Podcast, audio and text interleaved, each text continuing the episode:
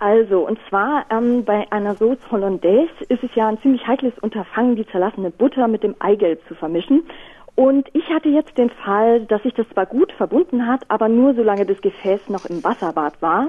Sobald ich die Soße quasi über den Spatel serviere, zerfällt sie dann immer in ihre Bestandteile. Da wüsste ich einfach gerne, was ist da passiert und kann ich das vielleicht verhindern? Das ist so ein, so ein Phänomen, das passiert oft bei solchen warmen Emulsionen. Nicht? Also, sie haben eine gewisse Stabilität bei einer bestimmten Temperatur, also sprich im Wasserbad.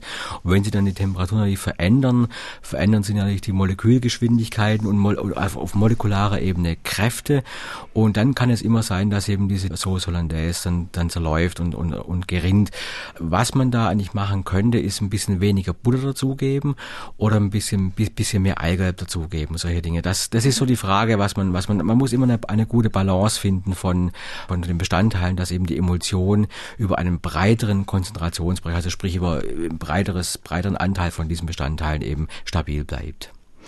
Und das hat ja auch durchaus was mit Molekularküche zu tun. Das hat sehr viel mit Molekularküche dazu zu tun, weil man man müsste eigentlich kennen, wie viel Ei, also wie viel Emulgatoren hat man.